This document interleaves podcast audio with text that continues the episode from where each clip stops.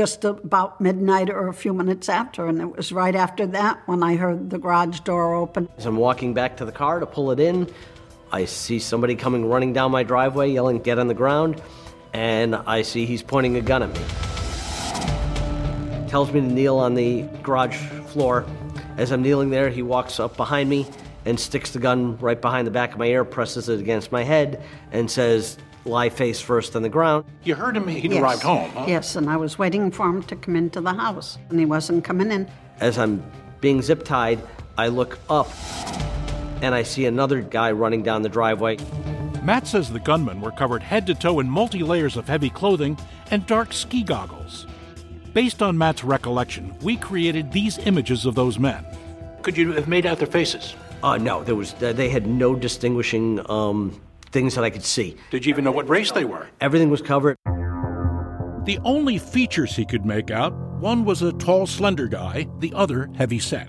I got up to go out to the garage, and when I went out there, I saw Matt laying face down in the garage, and there were two masked gunmen over him holding guns on him. One of the gunmen swung around with his gun and pointed it at me and said, "Come down into the garage here." He said, "Kneel beside your son." So this is all going bad very quickly. Yeah, this is going bad very quickly. And I went down and I knelt beside my son and I said, "Please don't hurt us, please don't hurt us." I said, "We will do whatever you want."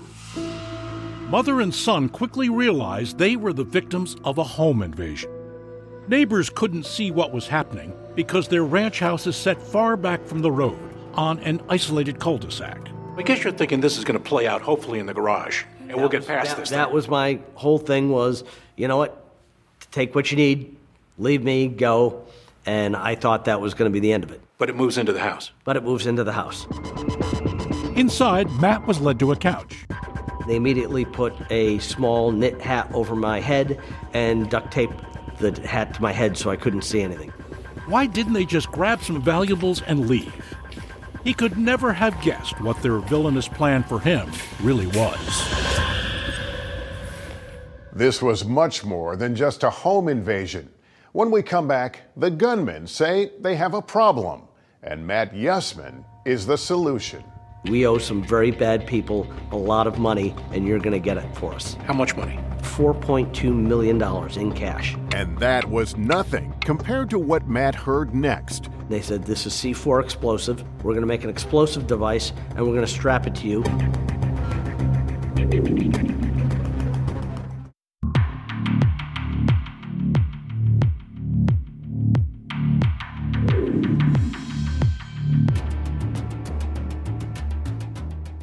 Two armed masked men were holding Matt Yussman and his mother hostage in their Connecticut home. Matt's mom was brought into her bedroom where they turned up the volume on her T V. The only competition she says she was instructed to lie down on the bed and stay there. Then she was left alone, but she could hear something alarming going on in the other room.